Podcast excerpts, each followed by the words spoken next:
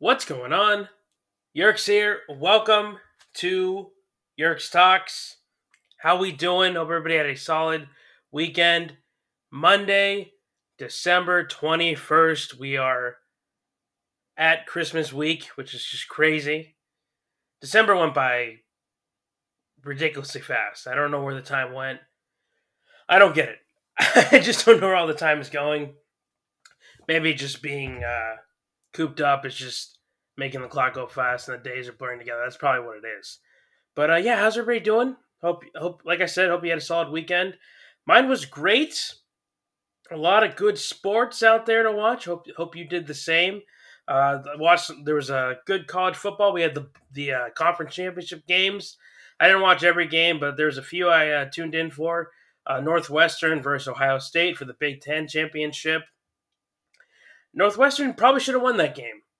Uh, Ohio State, they were ranked, I believe, fourth going into that game.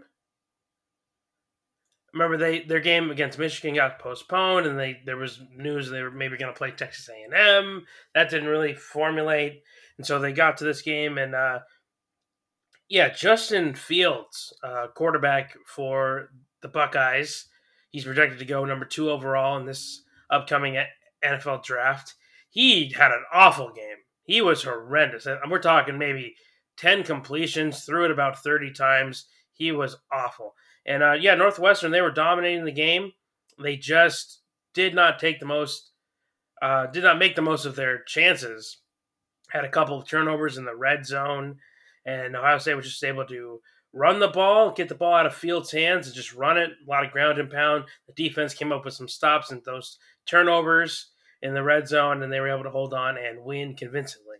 And then you had another game I watched, the SEC. This was hyped. This was supposed to be the game of the weekend on Saturday. I don't know why this wasn't a night game. I don't really understand. But it was the rematch earlier in actually on election night. These two teams played. And uh, it was uh, Clemson against Notre Dame. Notre Dame won the first matchup, although there was no there was no Trevor Lawrence and uh, it looked like Notre Dame was gonna, you know, they came out hot, they came out on fire uh, with a lot of energy, and they forced Trevor Lawrence into a mistake. And I was like, oh, okay, they're playing well. The Irish are playing well here. But at the end of the first quarter, Clemson was up seven to three. Just so many missed opportunities in that first quarter by Notre Dame, and that completely cost them the game. I mean, after that, the Tigers they just they they boat raced them. It was complete lockdown defense. Irish couldn't do anything. On um, and then on the other side of the ball, Trevor Lawrence was dealing for Clemson. He got into a groove, and yeah, they they won hand. They won just. I don't even know the word. I mean, I I want there's a word I want to use, but I'm not going to use it. But I mean, I it was just wow. They they demo, they demolished them. It it wasn't even close, and uh, yeah, it, people thought that it would be you know a better matchup but it, it really wasn't. Then you had the SEC game against Alabama and Florida competitive, but Alabama eventually they just showed their dominance, and so now the college football playoff is set. Uh, number one, we got Alabama. After them is Clemson. Number three is Ohio State, and then in that last spot is Notre Dame. So those four teams are set. We already know it's going to be Alabama and Clemson. It's just a shame. So one thing that college football, and I don't know if it's their fault but every year, it's the same thing. The SEC conference is good. You know, you have LSU. LSU had a down year because they lost so many people in this year's draft, but you know they're normally a powerhouse with Coach O. Go Tigers! Uh, and uh, you know we know about Nick Saban in Alabama, but then you have Auburn who had a down year. You have Florida having a good year. Uh, it's just you know, you have the SEC, which is a good conference. Then you have Clemson and Notre Dame was a surprise this year. So, but Clemson in the ACC, and then you have Ohio State in the Big Ten, and that's it.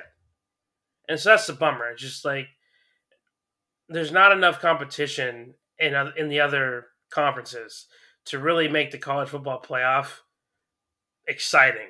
Because if you put a team like I don't know for a while BYU was ranked really high, but then they went and played.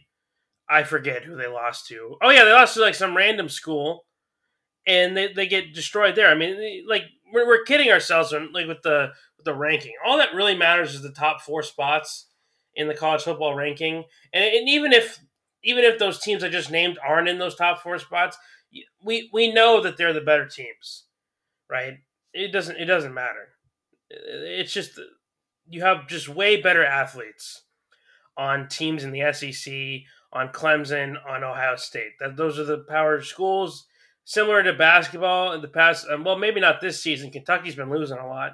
Speaking of college basket hoops, but uh, in the years I used to watch college basketball, I mean, I still watch March Madness, but I used to watch a lot of college basketball, especially in high school. It was Kentucky and Duke and teams teams like that where they had all the great players. Kentucky had all the freshmen that would come in and dominate.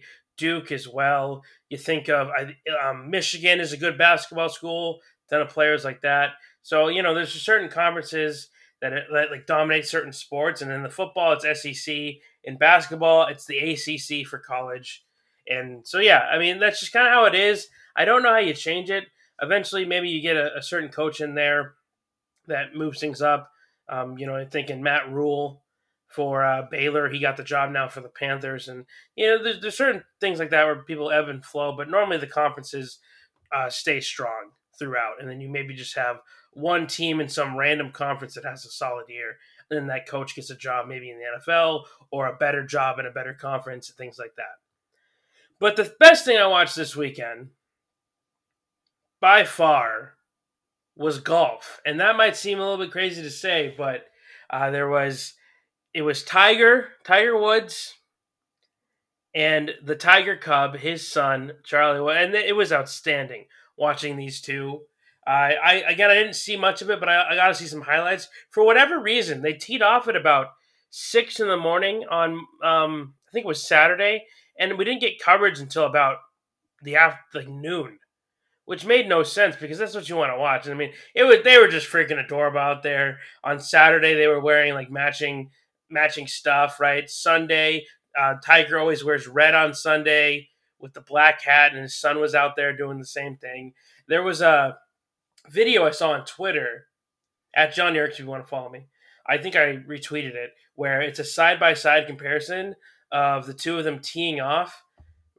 Scary is really cool. So it seems like his kid genuinely loves, uh, genuinely loves golf too. So uh, it's just it, it, it's it was awesome to see. Like it was really cool to uh, to watch this weekend because uh, yeah, he's only eleven. I was looking up his age. If you heard the if you heard the keyboard there, I was typing in his age. I'm trying to figure out how old he was. 11 years old. Man, crazy. That guy was was smoking drives. He had an eagle on Saturday. it's just absurd. Or that might have been Friday. He had an eagle. Like I all on his I was just crazy, man. So good. And so that was really awesome to see. Big fan of Tiger, right? Um, that when he won the Masters last, year, I mean, oh, that was a moment, man you just you don't forget things like that. I've talked about like Kobe Bryant's last game as a like like last game in the NBA. I I remember like where I was like what and like same with like the Tiger Woods thing. I remember like where I was for that. Incredible. Just awesome. All right, well, that's it for the intro here. let's let's get back down to business. So normally, uh, we're already talking about football by now, the NFL, more specifically. But I just wanted to go over those couple things that really stood out this weekend. It was a very exciting weekend in sports for sure. All right, but uh, I think what another thing that made it most exciting was football. Obviously, the NFL. Uh, let's recap that action on on um. Well, we'll recap the action on Sunday. I'm, I'm all thrown up because we had Saturday football as well uh, in the NFL. So let's start there. Uh, the Buffalo Bills they dominated the Broncos 48 to 19. The Bills look, uh, I mean, like the second best. I, I want to say they look like the best team because they're playing the best football right now. But you mean you can't really bet against the Chiefs, which I you know we'll talk about that game at near the end of the episode here. But uh, they looked outstanding on Saturday. It was just a clinic from start to finish. Obviously, they're a better team than Denver, but I did highlight on Friday's episode that this could be kind of a trap game for them, where you know they've had a couple of emotional weeks. They go into Denver, right? They're not, you know, they might be thinking it's going to be a cakewalk, and you know, it, it could have been a really close game. But they got in there, and I said that I trust this coaching staff to get them ready. They have long term goals for the season, you know, aspirations of a Super Bowl, and it with this win, they clinched the division. So it made just a ton of sense. Um, I thought they were going to come out strong, and they did. Josh Allen was outstanding. His accuracy has been the big storyline this year. He's improved tremendously on his throws down the field. He had four total TDs in this one, two passing, two on the ground. Um, speaking of the ground game, that's the kicker here because they have not been able to run the ball well. And against the Broncos front, which is very talented, got a lot of good players there, even with all their injuries. Vic Fangio, good defensive coach, they had 183 yards on the ground. Um, their rookie, Zach Moss, he's really starting to prove himself. Devin Singletary had a 50 yard run in this game as well. Um, good showing by them. But how about the wide receivers on the outside for the Bills here? Stefon Diggs and Cole Beasley. Not to mention they're going to get John Brown back. They might hold him out for the rest of the regular season. We will see. But man, could be the best wide receiver corps in the NFL. I'm not like I'm, I'm not kidding. Like just based on production alone, what you're getting for Cole Beasley here. I mean, oh, you're paying him not that much. I mean, he's been outstanding. Eight receptions for 112 yards on Saturday, and then Stefon Diggs. He's been the best, best, or you could make an argument he's been the best. I think he's been the best wide receiver this year in the NFL. Nobody has done more for their team this year than Stefon Diggs. Because he comes in, he has over 100 receptions, he's got over 1,000 yards, 11 catches for 147 yards Saturday. Just tremendous, man. The defense is cooking as well. They had a pick six, or it was either a fumble returned or a pick six. I can't remember. Uh, but they're solid as well. Sean McDermott's getting them into form. They're hot, man again, they're a hail, they're a hail mary away from winning eight straight. Uh, nobody circles wagons quite like Buffalo, and they are on track, man, to really make some noise in the playoffs. I hope that they can stay with it and keep it going, man. Because I mean, I think that the dynasty's here, man. Again, I've I've spoken about Buffalo a lot. I got a soft spot for them. Uh, I really do. I've been a huge fan of Josh Allen since day one, and uh, you know, I love their GM. I love their head coach. They got that that harmony right, and uh, I just love what they're doing there. I am, I mean, Bills Mafia is sick. They're amazing, and so yeah, that was a huge win for them, and uh, I can't wait to see them in the postseason. Second game we had on Saturday, the Packers against the Panthers, and Green Bay took care of business like they, like I said they were going to. They won twenty four to sixteen. I'm going to start with the Panthers because obviously they you, you knew Green Bay was going to win this game, but they fight, man they they fight. They, they've been a really fun team to watch this year, and I, I was completely wrong on them. I thought they were gonna be kind of in the, um, you know, maybe win two games at most. I thought they were gonna be awful because they lost so many people on the defensive side. Uh, there was a stat that they threw up in this game. They have the most defensive snaps by rookies this year, and it's not even close. They are extremely young, but they got a lot of talent out there. They're rookie safety, I believe it's not. I don't think it's Jeremy Chinn. It could be uh, their safety. Was a third rounder, and then their second uh, second year player, defensive end Brian Burns, who rushes the passer. He's great. I love what Matt Rhule has done this year. They're competitive. They stay in games, and you know that's the thing is you always want to be that. That's what you want. I remember when the year before, uh, the year that Jimmy Garoppolo got hurt, and the year before we had him when Kyle Shanahan was the head coach, all I wanted was okay, we're, we're trying to rebuild this. All I want is us to be competitive. In those couple years we were, and then last year everything comes together. We make it to a Super Bowl. We come up a little bit short, but still, now like we're kind of established that we had that solid foundation year where we're like, okay, we're going to start to build on this, and then we're going to go and try to compete. And so the Niners are a couple bucks ahead of the Panthers right now, but I love what they're doing. I really do. I think Matt Rhule's come in. He's established that culture. They've been in almost every game this year. There was another stat that they threw up in this game where there um, there were seven, I believe, seven games that have been one score, and the Panthers have had the ball in their last possession where they neither need like a field goal or a touchdown to win the game or things like that, and they failed every time. Whether it's like a turnover on downs, an interception, a fumble, a couple missed field goals, things like that. And then Saturday night, it was no different. They uh, couldn't, they tried to do a Hail Mary thing. It didn't work out. They ran out of time. The game was over. But I love, I mean, I, I, I can't say enough about Matt Rhule, what he's done for this team. And um, they, they just, I hope they find the right GM because that's what, that's what they've been doing this year. They don't have a GM right now. They were one of the few teams that uh, they didn't hire one. I don't think for the draft. I think it was just all Matt Rhule due to the COVID stuff. Uh, so I really hope that they find the yang to Matt Rhule's yin. Right, you need that harmony, like I talk about, where that head coach, that head coach GM partnership has to be. Uh, is it symbiotic? Is that how it works? Where it's you like it's give and take, like you both gain from being together. Is that the right? I oh man, science is not my strongest subject. I believe I used that word correctly, but that's what you need. So I'm hoping that they find that, and I, am just excited to watch this team in uh, the next couple years. They could be a team to look out for next season, where they come out of nowhere, because you got a lot of, like I said, a lot of young defensive players.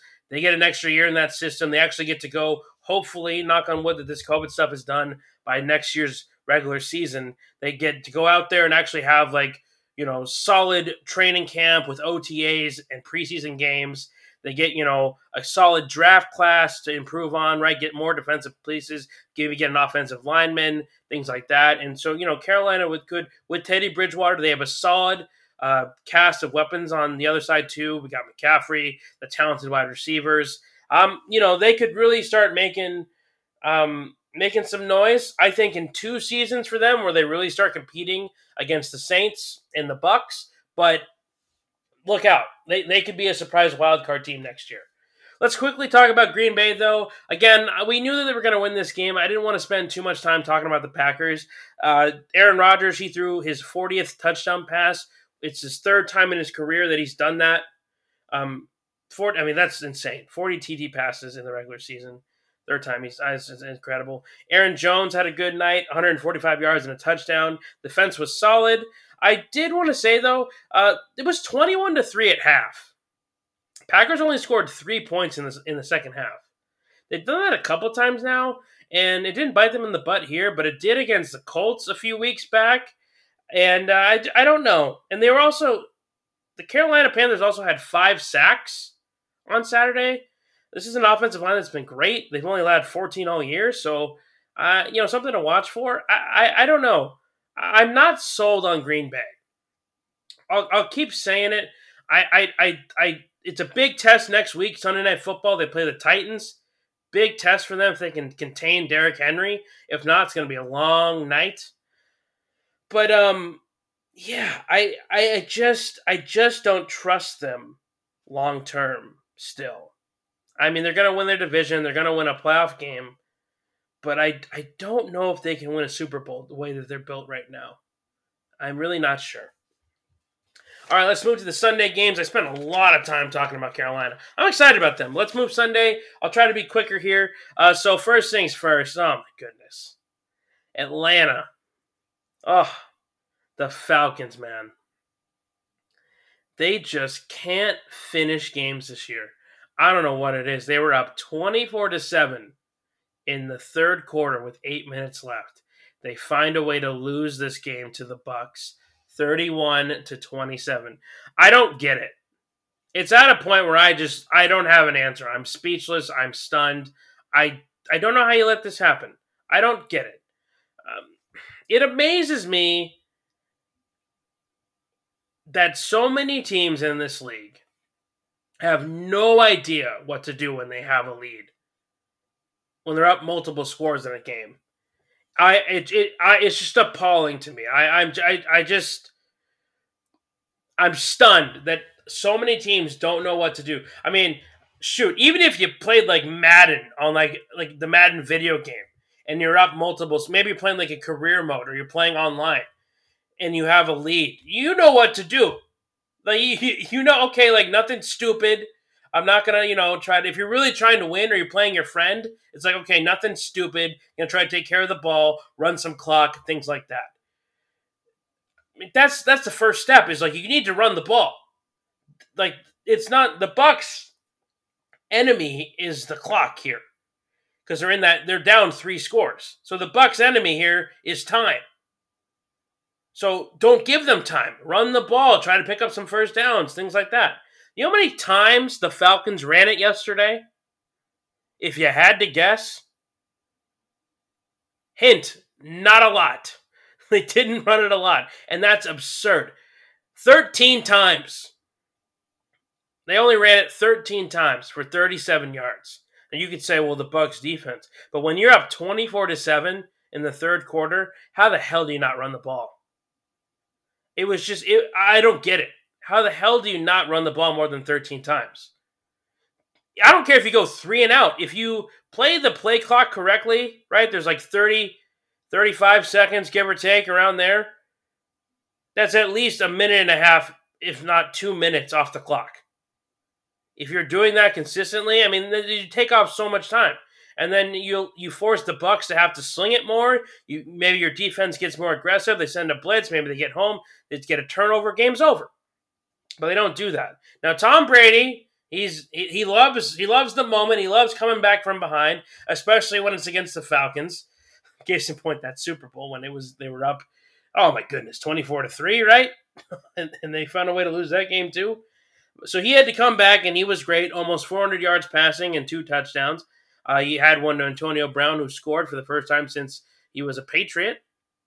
Uh, and yeah, man, but here are Atlanta's drives in the second half. Right, they had the t- they had the touchdown to go up twenty four to seven. After that, they had a punt, then a punt. Both of those by both of those drives, by the way, three and out. So they didn't get a first down on either of those drives.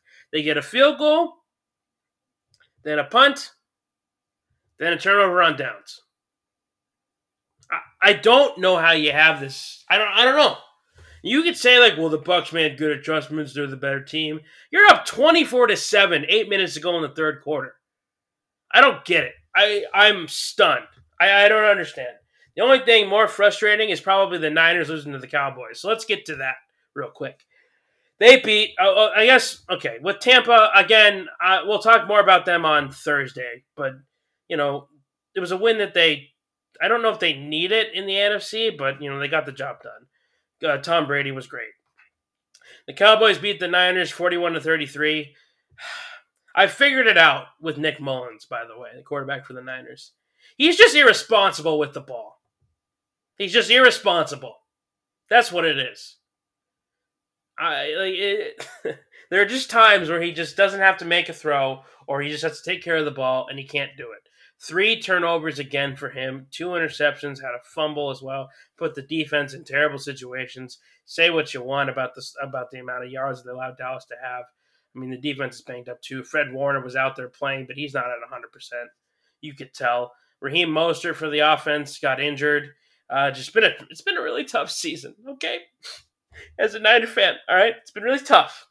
A lot of lot of uh, a lot of bullshit and a lot of nonsense. So uh, which I think is the same word. But anyways, uh, you know, uh, it's rough. But this just proves why quarterback is so is so important.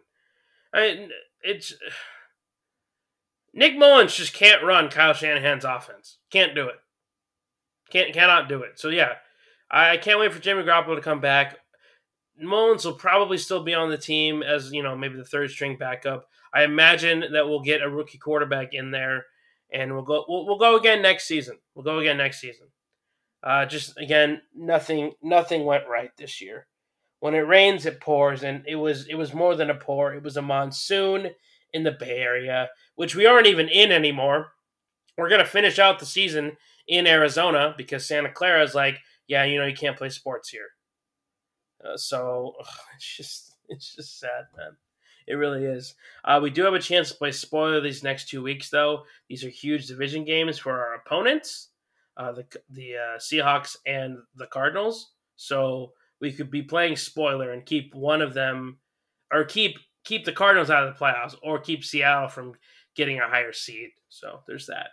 Uh, talking about Dallas real quick, they have a chance to make the playoffs, which is just absurd to even say. Uh, but they're only one game back. They play Washington this weekend. And, uh, you know, they did enough to get the job done in this one. They capitalized on the Niners' mistakes. And on top of the three Mullens turnovers, we had a fumbled punt, which was outstanding. Uh, Tony Pollard stepped in for Zeke Elliott, who did not play. And he's looked really good. Second year player for them. Uh, he had two touchdowns, had the uh, game winning score late in the fourth quarter. It was like a 50 plus yard run.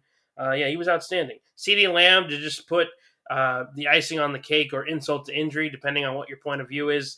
Uh, he returned an onside kick to the house. That's the second time that's happened this year, which is crazy. Like I feel like I've only seen that like once in a blue moon, and now I've seen it twice this year. Absurd. Uh, so yeah, the NFC East is you know we know um, maybe at this point dumpster fire is a little harsh, but you're gonna have a team hosts a playoff game with either a eight and eight record or like seven and nine. So yeah, interesting. I still want Washington to win. Go Washington. Um, yeah, freaking Niners, dude, unbelievable. The Titans, they took care of business. They beat the Lions 46 to 25. This was a rout.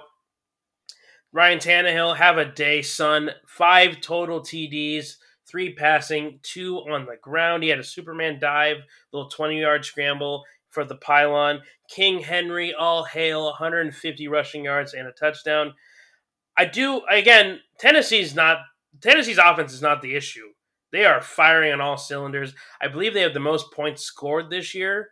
Tennessee, the team that's known as like the ground and pound with the play action, they have the most points scored this year. They're outstanding. But the defense is what I want to discuss in this one.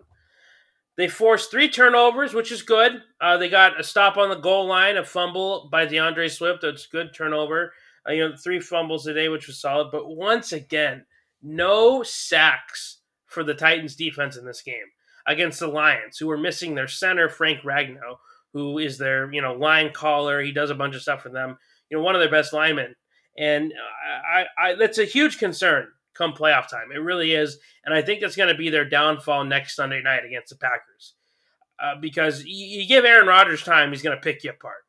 And I don't think, and so yeah, I think if they cannot get after Rodgers, then they're really going to struggle.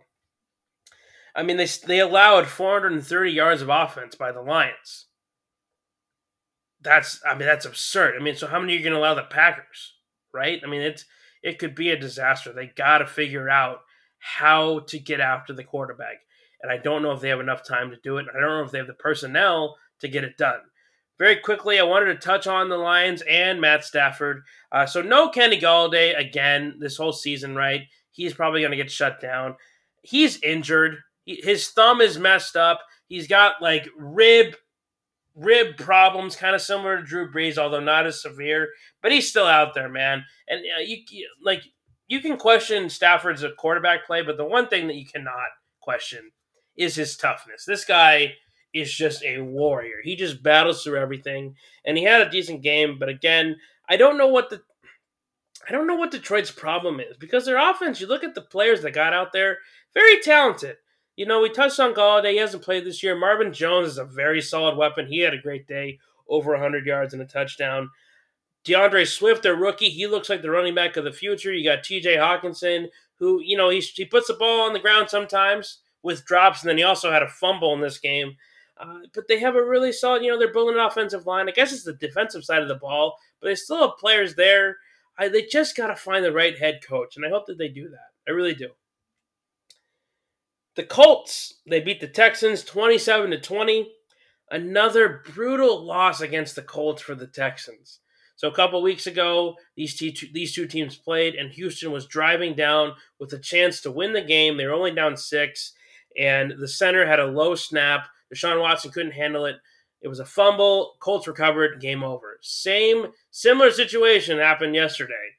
They're driving down to Deshaun Watson. It's a fourth and five. 20 seconds left at the Colts 20 or the Colts like 15. Fourth and five, gotta have it. Game on the line, no timeouts. He hits Keke Coutee, his wide receiver, in the slot. He hits him up the middle. Keke Coutee's trying to score, trying to get in the end zone, and he fumbles at the two yard line. Ball bounces around, goes into the end zone. Colts recover. Game over. So brutal for the Texans. Again, this is another team where their record doesn't necessarily indicate how good that they are. Um, it's just been a brutal season for them, and the future looks bleak. But on the bright side, you have Deshaun Watson. I just wanted to say his stats because what he's doing, considering the pieces around him, incredible. 33 of 41 for 373 yards, two touchdowns. Uh, outstanding, man. He picked up some first downs with his feet as well. Uh, David Johnson, who came back off the IR, he had 10 catches in this game for over 100 yards. If you had him on your fantasy team, he probably won you the week because you're not expecting that production from David Johnson. Uh, it was outstanding. Um, John, how are you doing in your fantasy? Oh, I've been dead for four weeks. We don't talk about next year. Yeah, there was a pandemic. I, I wasn't. My head wasn't. Think. I don't know. Fantasy's a cruel mistress. That's all I'm going to say about that. But yeah, uh, just brutal for the Texans. I hope that they find the right GM. I hope that Deshaun Watson gets insight on that. Uh, there's, I, I believe, the list is now up to six teams that need a GM. So yeah, I'm hoping that they they find the right guy in Houston that can turn this bad boy around because you got your franchise quarterback locked down for at least five more seasons. For the Colts, good win for them. They had to take care of business, and they did. Unfortunately, they didn't cover the seven and a half. We'll get into that later. Uh, but Philip Rivers had a solid day at the office. Uh, Zach Pascal, a guy we haven't talked about a lot this year because he has been on IR for the majority of the season. He came back, and this one he's been back these past couple weeks. Had two touchdowns. The rookie Jonathan Taylor, he's getting he's getting going. They look like a scary team. They really do. Sticking with the AFC here, the Dolphins they beat the Patriots twenty two to 22 to twelve. Excuse me. Tua Tagovailoa, he uh, he took care of business in this one. It wasn't pretty, but the, their head coach Brian Flores, he's not gonna he's not gonna you know leave his quarterback out to dry. He's not gonna put him in situations where he can't succeed. Uh, Twenty of twenty six for 145 yards and interception. Uh, the pick was in the red zone. That was really bad. Uh, it's just an awful throw by him. But again, it's a lot of checkdowns, a lot of dump downs. Uh, you know, a lot of dink and dunk down the field. Try to run the ball, which they did. They had over 200 yards on the ground against New England, which is outstanding. He had two rushing TDs as well. Uh, considering that they didn't have any of their weapons either, no Mike Gesicki, their tight end, who's been outstanding these past few weeks. No DeVante Parker, who we know is who we know is great. No Jakeem Grant, so that hurt their special teams and their wide receiver corps, and they still found a way to get it done. Miami's defense, I credit for the reason they're the reason for that. I should say, uh, twenty straight games now with a turnover. Twenty straight games, crazy to me. Uh, so yeah, I, that was why I felt so good about Miami in this one. I know that Bill Belichick is a guru against rookie quarterbacks, but I, my my my concern going in was how the hell is Cam Newton gonna move the ball? And that I mean, and that was he, the answer was he couldn't. Uh, the Patriots were two of nine on third down. Cam Newton looks just awful throwing a football. It is horrendous. I think his shoulder's still messed up from that injury he had in Carolina. And I mean, it, his throwing motion is just all out of whack, man. It is brutal. I could go out there and sling it probably better. Now, I, I am a pretty accurate passer.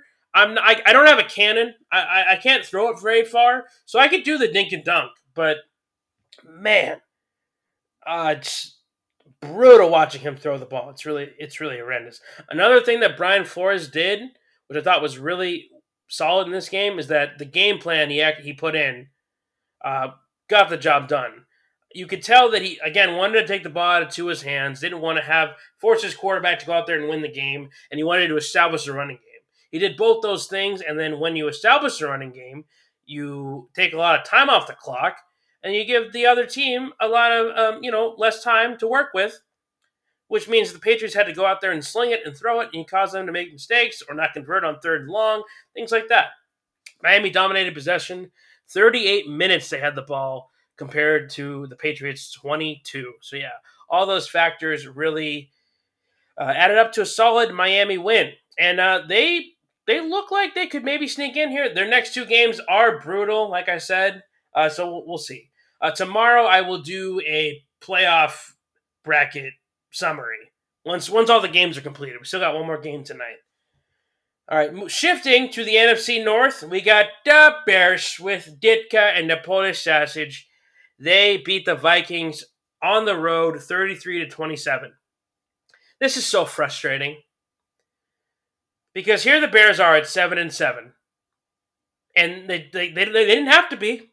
They, they could have won more games. I don't know why it took till the end of the season to figure out how to run the freaking ball and score, but it did. I, I don't understand why, but it's just so upset. How about David Montgomery, though? Oh my gosh. He's been on a tear these past four weeks. 32 carries in this one for 146 yards and two tutties to go along with that. Fantastic. Uh, Mitch Trubisky, he was having a good game until the fourth quarter when he threw an interception in the red zone and almost let Minnesota get back into the game. But the Bears defense, which they've done all year, steps up and gets two crucial stops on fourth down to get it done. They get an interception to end off the game as well. Uh, yeah, they're on the outside looking in right now. Chicago is with Arizona winning. They are still a game back. They have to win out. Chicago does. Um, they had, they play the Jaguars next week, so hopefully that's a win.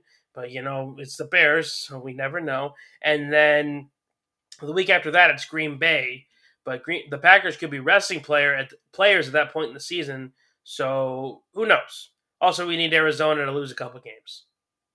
So we'll see what happens. Uh, Minnesota, again, this was a very back and forth game. They came out early. Uh, the, their defense just couldn't get enough stops. They are young, like the Panthers. Uh, Cousins did miss some throws. They were four. They were only four of eleven on third down. Uh, they did make some mistakes in the red zone too, like the Bears did. Uh, just a really, it was a solid game. It really was. The Bears just defense was a little bit better, and they came out on top. The Seattle Seahawks they beat the Washington Football Team, and they clinched a playoff berth. So let's start with Washington, though. Dwayne Haskins, he was named the starter. Alex Smith was a scratch with a calf injury, could not go. And uh, he, yeah, I was rooting for him. I thought maybe he'd come out there pull off the upset, but yeah, he just couldn't do it. To be fair, though, not all his fault. He had to throw 55 times yesterday. I, you don't want your quarterback, you don't want any quarterback in this league having to throw 55 times.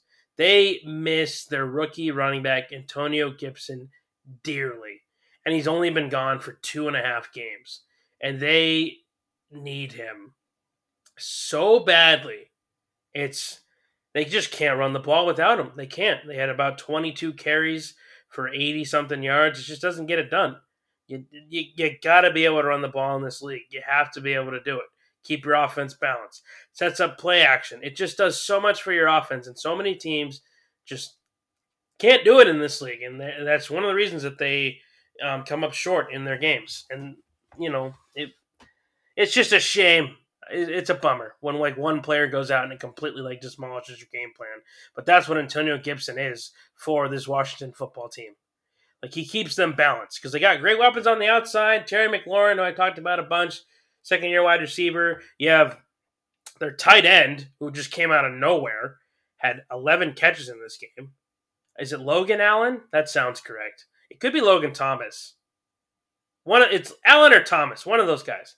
He plays tight end for Washington. Okay, uh, they got you know a couple other guys on the outside too, but yeah, they just with McKissic and it's just not enough. The defense kept kept them in the game though for a lot of it. If not for a 50-yard touchdown run, touchdown run by Carlos Hyde, it really could have been interesting near the end. But they just could, could not get it done. Russell Wilson he had a decent game you could tell he was frustrated. That front four by Washington is no joke. It really is solid. Uh, but they clinched the playoffs. Uh, the defense for Seattle is also getting a lot healthier. Carlos Dunlap was back in this game. He had a sack. Jamal Adams was doing Jamal Adam things. We know about Bobby Wagner. We all, we know about Shaquill Griffin. Uh, yeah, man, scary. Very scary. Another bird team, the Baltimore Ravens, they took care of business against the Jaguars. They won 46 to 14. This, I mean, this was over at, at the just start of the game, right? I mean, nobody nobody thought that, that Jaguars were going to even come close. Uh, the Ravens were able to sit down some key starters as well. Calais Campbell didn't play, a couple corners rested, so that was good um, for them. No Marcus Peters, so yeah, I mean they're getting healthier. They thought you know they, they have to win out, but they thought that they could take uh, you know this opportunity to get some guys really healthy, and so I hope this is going to really pay off long term. It was a good decision by John Harbaugh. Dez Bryant got in the end zone, which is the first time he's done that in three years. It was a very emotional moment for him. Uh, it's a great story too. He's just battled through adversity, right? He signed for the Saints, and he had that brutal injury that people thought was going to end his career, but he's battled back. He came back this season, gets his first touchdown, and he could be an impact player come postseason if they get in. He really could. Uh, real quick on, um, well, I'll talk about Lamar Jackson before I move on. Uh, so there's a lot. I mean, this guy, for a guy that can't pass the ball, he did a really good job on uh, Sunday. 17 of 22, 250 yards and three touchdowns. And he did have a really bad interception uh, near the red zone. He threw in a double coverage. Cannot do that. But uh, he had a rushing TD to go along with those three touchdowns he threw. The defense was great. They had five sacks. Uh, Minshew actually didn't play terrible for Jacksonville. Um, no turnovers. I love their weapons, though and it becomes really interesting. Uh, but their weapons, uh, their rookie running back James Robinson, who I've praised a bunch. Uh, you got Keelan Cole, who's emerged, had a couple of nice catches. You got DJ Chark.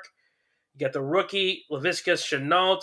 Their tight end spot, maybe you could say they're a little lackluster there, but uh, they got a ton of solid weapons on offense, and it makes it really interesting because uh, based on what, or because of what happened in this next game we're going to cover, because the Jets on the road they beat the Rams 23 to 20. J E T S Jets Jets Jets. That's one chant people are probably saying. The other chant that a lot of Jets fans are saying right now is God damn it Jets shit shit shit because with this with this win they now lose the number one draft pick. I'll go more into detail about that in a second, but let's cover the game first. Again, there I, I said this on Friday too. I kind of foreshadowed it a little bit. There have been times this year, for whatever reason, the Rams just do not show up to play. I think they were looking ahead a little bit. Their next two games are tough. They play Seattle and then Arizona, both division rival games, both like huge playoff implications. So, you know, they're really tough, but, you know, so I guess maybe it was a trap game. You come in, you think you're going to blow the Jets out of the water. And, you know, again, you don't trust, don't, don't question like the, like, like the players on a, a team that has no wins. Like they are dying for, to get, to get one in the win column. They're every week. You, you know, like anybody can beat anybody in the NFL. There's always ridiculous stuff that happens. And so, yeah, it was a really solid win for the Jets. And it started with Sam Darnold, who was outstanding. Like I said, this is only the fifth game all year that the Jets, not just Sam Darnold, because he's been out for a while, but the Jets, like all year as a team, have had all of their wide receiver weapons. And it definitely showed. Darnold was looking, he was slinging it. He had confidence. They came out on fire. But I mean, the MVP is definitely Frank Gore old, reliable, father time. Again, the stat line's not pretty here 23 carries for 59 yards, but I'll tell you what, he got in the end zone for one, and then he had the game winning reception that got them a first down that put the Jets into victory formation. God, I love love me some Frank Gore, man. 37 years young. Oh my god, I just crazy he's out there running the ball still. 23 carries? I don't know how his knees still move. It's absurd. That was his 240th game, which is the most by any running back in league history. Oh, man. I hope you retire a Niner, friend. I really do. I hope you're in the Hall of Fame because, again, it's not compared to other guys, right? You think of in the Hall of Fame. He's not as explosive. He's not like a wow, look at that, but he's just so freaking consistent. Great pass blocker. He just does the job. If you need the three, if you need the the third and one, he gets it. If you if you have to score in the goal line, give him enough touches, he'll get in. He always falls forward. He never fumbles. If he does, it's very rare. Like he had one last week, very rare. And he's just a great teammate, great player. And I don't think there was anybody more excited than him to get that win yesterday. Uh, just incredible, man. I, I love Frank Gore. Really do. One of the best to ever do it. Honestly, fantastic. Oh, so good. For the Rams, let's talk about them real quick. This is a huge disappointment, huge loss. Now, because now Seattle goes on top of the division, you have to play them next week. Your confidence is low, and it's brutal. You go from like maybe getting the number one seed to now you're on the you, you could potentially. I mean, if they lose their next two, then I believe that the Cardinals would be in over the Ram. I mean, that would be just a disaster. They'll bounce back from this, but oh man, like it was in their hands to win this division. And now I just uh, it's gonna be tough. It really is. Next week, next week's game against Seattle is huge, massive playoff implications there. But now with this win, uh, it's got to be so brutal with the Jets. Being a Jets fan has got to be just one of the most difficult things ever with this win, Jacksonville now has the first overall pick, which is Trevor Lawrence. That's going to be Trevor Lawrence. They the reason they have it now is because they've had the easier strength of schedule. So they've had an easier schedule and they still have the same amount of wins. So they are the worst team. So it's brutal.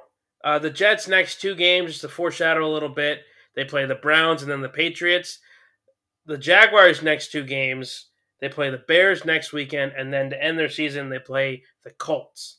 Now, Indy could be secured in their playoff spot, and they might they might not be able to move depending on what happens. I don't I don't think that's the case though, because right now Indy is tied with Tennessee, so they kind of have to win out. So it looks like Jacksonville is probably on track to get the number one seed. Doug Marrone, head coach for Jacksonville, though, he has come out and said that we are not tanking. We're not going to try to tank. Management hasn't suggested that to me at all. So they're going to try to get wins here and try to grind out games. It's crazy. Uh, the, the the Jags wins. the Jags uh, win was week one. They haven't won since. Since I don't know if that's. I mean, is that worse? Maybe. I don't know. Same thing for the Jets. So yeah, I mean, good question mark win for the Jets? I don't know. For the players, I'm ecstatic, man. You don't want that on your resume, especially Frank. I mean, Frank the Tank. Yeah, put that on his Hall of Fame resume that he was on a 0 16. Absolutely not. No, no, no, no, no. So big win for that ball club and the Jets. I think Adam Gase is indifferent about the whole thing. I don't think he gives two shits. He's on the. I mean, I, I don't think he's there. Uh, watching him on that sideline during that game, there was like no emotion.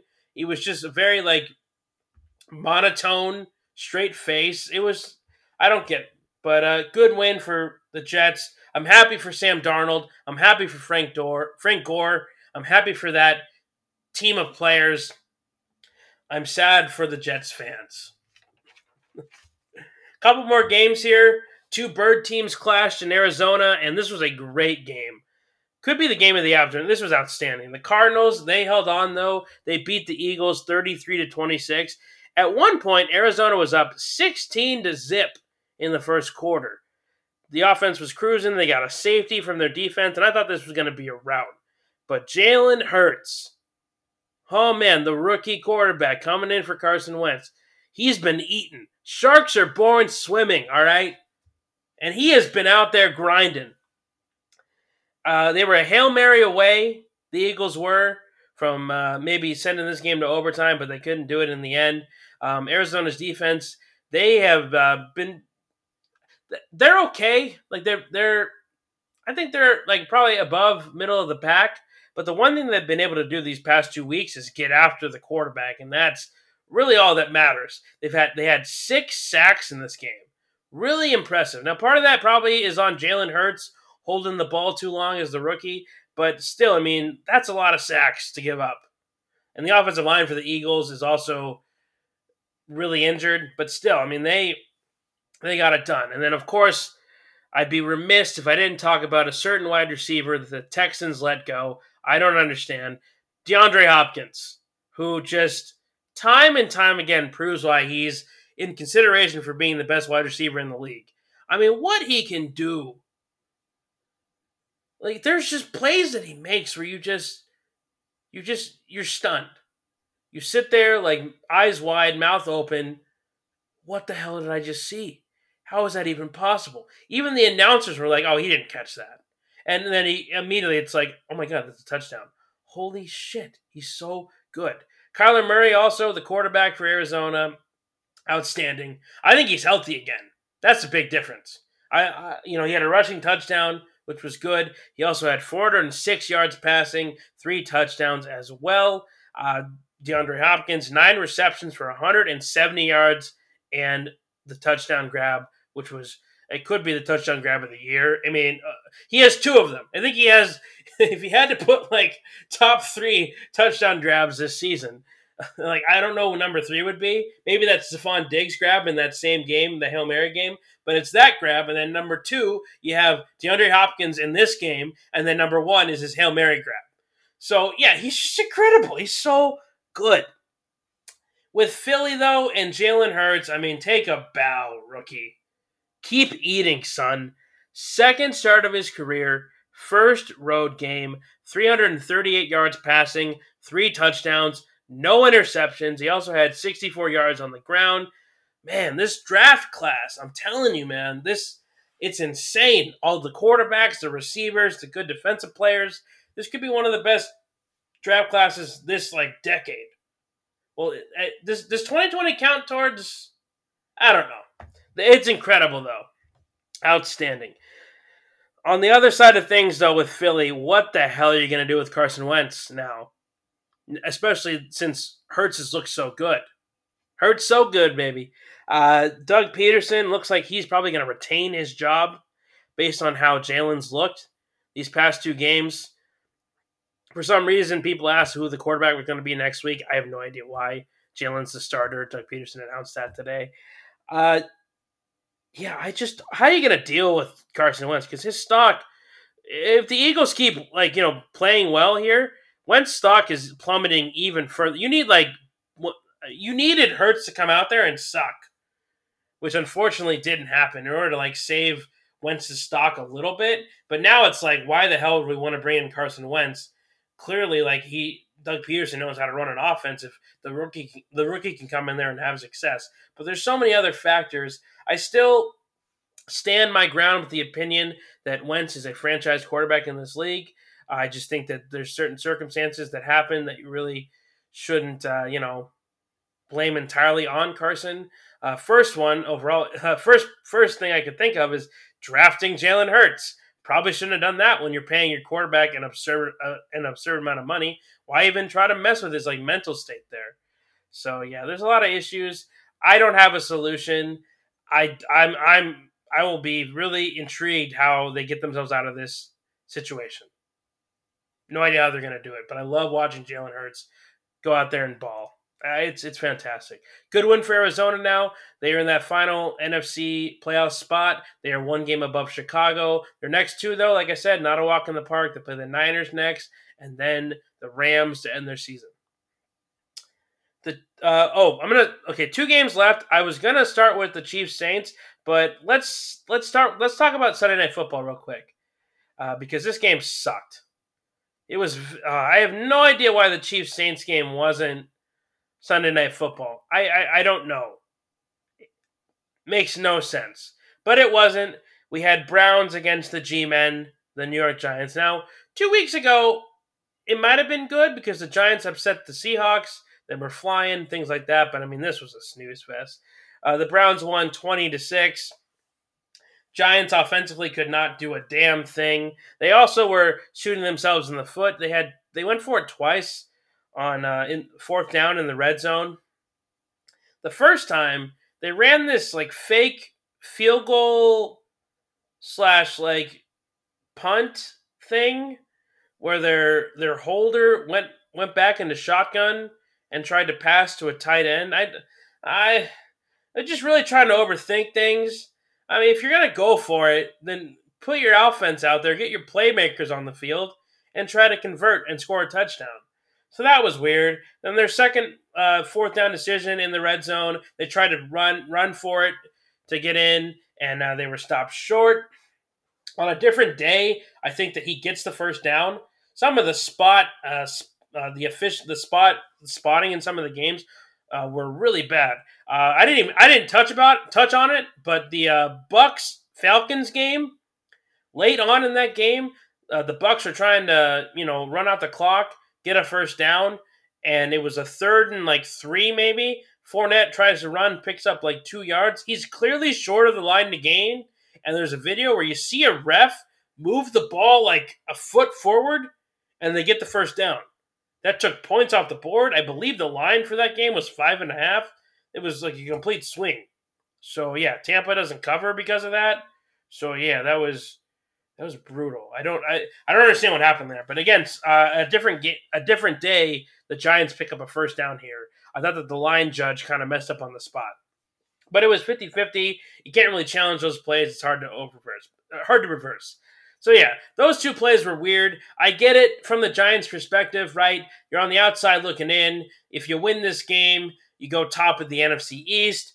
Uh, Joe Judge tried to be aggressive here, but I just didn't like the play calls. Uh, the run was fine, but the the fake like the fake field goal where your where your your holder's gonna throw a touchdown pass to like a backup tight end uh, really messy. Don't like it. Uh, so yeah, they were over three in the red zone. So they got down there again and they had to kick a field goal. Let's talk about Cleveland. The Browns, they're now 10 and 4. They look like they're probably going to make the playoffs pretty much in. Uh, but Baker Mayfield is who I want to discuss right now. Because I, have been very I've been very critical of Baker. I won't lie. I uh, I still got my opinions about him long term in this league, but I'll tell you what, man he's feeling dangerous. He's on fire. These past few weeks, he has been great. And it's weird to say, but they are better, the Browns are, without Odell Beckham Jr. They are. They just, the offense works better. I think it's, uh, you know, when you have a superstar like Odell, you want to try to force feed him the ball, get the ball in his hands. I think that, makes them be unbalanced.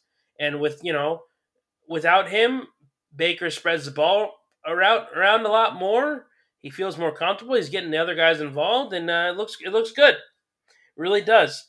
I mean, but he he's just he's got a ton of confidence right now, and you can see it. He was shooting lasers last night, just drilling people in the hands. He was making ridiculous throws. He had a touchdown pass to Jarvis Landry where I mean, he, he missed a wide open Njoku in the end zone, his tight end, but he was just like he, he, he just he, he was just in the zone where he's like, I can make this throw. Like that's what you, that's what you're seeing right now out of Baker. He's like he's gunning it. He looks sharp. He again, he's just oozing confidence right now. And so yeah, it's very exciting to see. And you know that I think they play uh, they play uh, the Jets next week, but then week 17 against Steel, the Steelers. I mean that could be that could be pretty solid game. It could be really good. Uh, but yeah, his numbers last night, and this is a solid John Giants defense, mind you. They're they're really good. They contained Russell Wilson last week. They slowed down Arizona. And, you know, the offense has been the issue, not the defense for the Giants. And you know, they definitely gave their offense some chances last night too. They just could not get it done. But uh, against this really solid Giants defense that can get after the quarterback, solid secondary. Now, no James Bad- Bradberry, but still, I mean, really talented on that side of the ball. 27 of 32 for 300 yards and two touchdowns excellent, man. He's really good. And for the first time in a long time, looks like Cleveland's going to finally get into the playoffs, which is great to see. Uh, for the G men, they're, they're not out of it. And again, I'll discuss all those playoff implications tomorrow. I'll get into like who's the strength of schedule, like who who plays who, especially in the NFC East, like who plays who there. I'll talk about the NFC West as well, and uh, yeah, I'll, I'll kind of break down everything. Last game we're going to cover though Chiefs, Saints. The Kansas City Chiefs they hold on to beat the Saints 32 to 29. Sixth game now where Kansas City has, has only won by one score. Um, what I learned in this one is you just don't pick against the Chiefs. You don't do it. Even if they're not playing their best football, which they aren't, even if they're, you know, not able to blow teams out right now, which they aren't, even if they make mistakes, which they did, it's still the Chiefs and they're still the best offense in the league. They still find ways to get it done, and they have the best quarterback in the league, Patrick Mahomes. If you didn't watch this game, you should go watch highlights of this game because what he does is just unfair. And at the same time, it's just incredible. I was I think I was more amazed at the plays that didn't count, that were incompletions, than the plays that he actually made. And he made some ridiculous plays. I don't know if there's this is going to sound weird to say, but this like because the Chiefs scored 32 points, but the Saints defense played great. You might be thinking, well, they scored 32 points. How the hell did they play great? You got to watch this game because they were great. I think they sacked Mahomes three times. They forced turnovers. They uh, they were outstanding. They got him off the field on third down. It was just Patrick Mahomes making play after ridiculous play after ridiculous play. The touchdown he threw to, I believe it was Hardman, where it's he's rolling to his left. He's backpedaling, rolling. He's near the sideline, and he finds Hardman in the back left corner of the end zone. Drops in a beautiful pass. It's absurd. He had a play down the field where he's rolling to his right. He's about like he looks like he's about to get sacked. He jukes the defender, goes back inside, and then on the on the run throws a 30 yard dart to Travis Kelce for a first down. I, oh, it's like, what do you do? Like, it was like second and 15. What do you do there? It's crazy to me. Now, I did want to say, though, on the other side, Drew Brees was not good at all. He was horrendous. I thought that there would be some rust. At the same time, though, they're not going to throw him out there if they don't think he's 100%. So I expected, you know, to work through some kinks in the first half, maybe first quarter, and then we're going to get dealing. But he, I mean, throughout, he was awful. He completed less than 50% of his passes. I don't know if he's ever done that. I mean, he was very bad.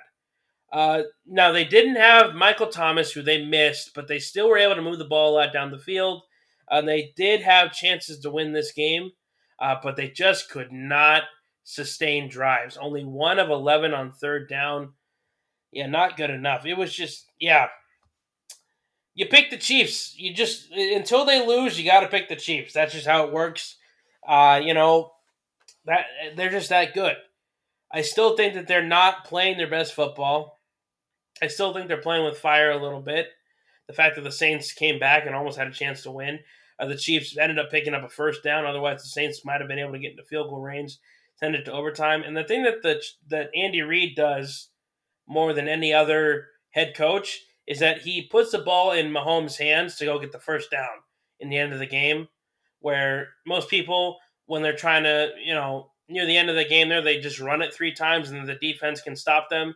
Then they get a chance with no timeouts left to go down. Whereas second and eight, he's got Mahomes rolling out and passing to Travis Kelce for the first down and and, and then the game's over.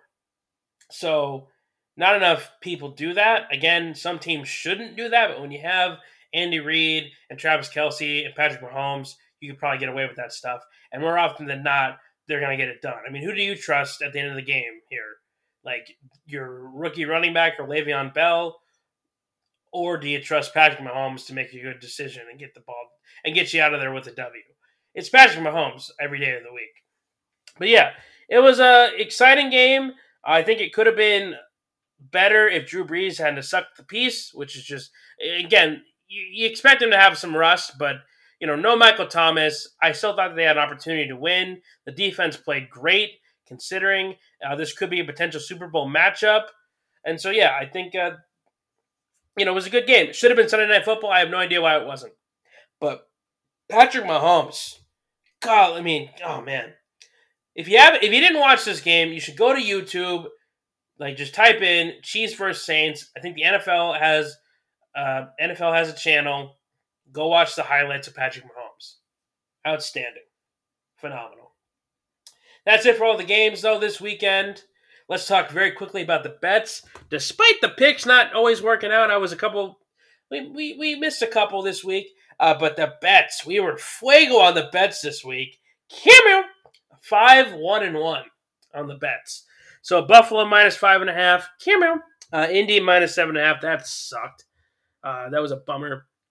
Uh, I, again, that's a lot of points. Uh, was close. Uh, the kicker for the Texans, he almost missed a field goal. That would have been outstanding. Uh, the, the Texans just play well against the Colts. I don't know what it is. They just Deshaun Watson likes playing Indy. Miami minus three. Now on Friday that was the line. It ended on Sunday. Uh, New England was favored, so it ended up being Miami plus one, which I loved. Uh, so yeah, that hit. Cameo. Uh, Arizona minus six and a half. Cameo. And then uh, New Orleans plus three. That was a push, uh, which is still a win. So we take those. And then the two upset bets. So I talked about how Washington plus five and a half, or it ended up being six and a half. I said that wasn't really an upset. They could probably beat them, but I still threw it down there. So they covered Cameroon. And then uh, the Jets, J E T S, or uh, shit, shit, shit, depending on what, if you're a Jets fan. Um, they obviously they won outright, so they covered the plus 17. Cameroon, so it was a good weekend for vets. Uh, the picks were okay, uh, but yeah, solid weekend. And it doesn't have to stop, although it'd probably be better if all the games were yesterday because this one tonight, oh boy, not very good. Uh, so we got the 11 and 2 Steelers taking on the 2 and 10 Bengals. Is it 2 and 2 and wait. Wait a minute. Is it 2 and 11 Bengals? Did I read that wrong? Is are they 2 and 11 or 3 and 11? Oh man. Okay, anywho, yeah, Pittsburgh's I'll look that up in a second. Pittsburgh's a 14 point favorite. It doesn't matter what the Bengals record is. Uh, without Joe Burrow, he just can't do anything. It's a bummer. I, I would have loved to watch Burrow tonight. He's he's he's been outstanding. Uh, a lot of the, all the rookie quarterbacks this year have been really awesome. It's been great to see them. But uh, well, until next year, Burrow, stay get healthy, come out here and be outstanding like you were. Yeah, 2 and 10, 11 and 2. Wait, why? How does that work? Am I missing something here?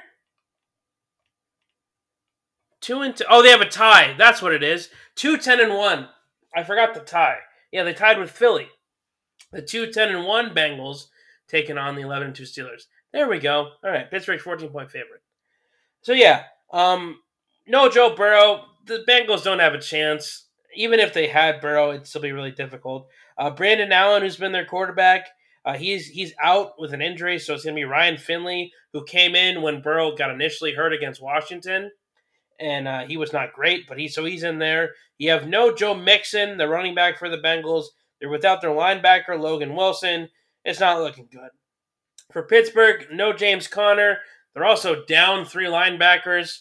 Uh, Spillane, who was their other guy to step up once uh, once Devin Bush went down. He now went down. And so, yeah, they're really thin there. They have the rookie Alex Highsmith. They have the guy that they traded for from the Jet, from the Jets, excuse me, Adrian Williamson. And they have a backup guy in Cassius Marsh. That's it, though. Um, if the Pittsburgh Steelers win this game, they I believe that they clinch their division. So they have, you know, they have emphasis to play well they again they take care of business against the shitty teams. That's what they do. That's Mike Tomlin's a great head coach. They're well run, uh, so they're gonna blow out the Bengals here. It, uh, it's again, I don't. There's not a world where Cincinnati wins this game, but they have been fighting this year. There's no quit in the Bengals. They're gonna come out with energies. They're at home. They're gonna play for their head coach. Uh, but yeah, I mean, without Burrow, it, they're just not exciting. So I wouldn't blame me if you don't watch this game. I'll probably have it on in the background. If you're looking for something to watch tonight, the basket hoop season starts. Two games tonight at uh, we got the Golden State Warriors. Now they're without Klay Thompson, that stinks. But Steph Curry's back, and he's must watch. So we got the Warriors taking on the new Brooklyn Nets with Kevin Durant and Kyrie Irving. And then after that, we got a LA showdown. We got the Clippers, Kawhi Leonard, Paul George taking on the defending champs, LeBron James, Anthony Davis, and the Lake Show. So yeah, if you don't want to watch football, basket basket hoops is there. That season starting. So yeah, you can watch that instead. I'm taking the Steelers. No shock there. Uh, they're gonna blow them out. And then tomorrow I will cover the whole playoff situation and explain that.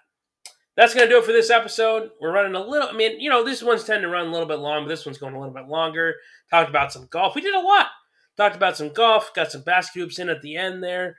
Uh, so, yeah, thank you so much for listening. If you enjoyed this, feel free to share it. Friends, family, all that fun stuff. You can follow me on Twitter at John Yerkes for that. Follow the podcast on Instagram at Yerkes Talks or on Spotify or subscribe to Apple Podcasts. So this week, a little announcement at the end here.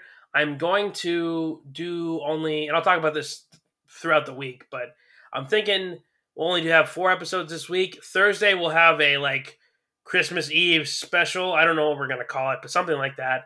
And so yeah, Friday obviously is Christmas, so I'm gonna spend that with the family. Um, but yes, that's the plan for this week. That's how it's gonna go. All right, so have a uh, good rest of your Monday. Hope you had a great weekend. Hope you're having a great start to your week. Go get that last minute minute Christmas shopping done. Go watch some sports, and I will see you in the next one.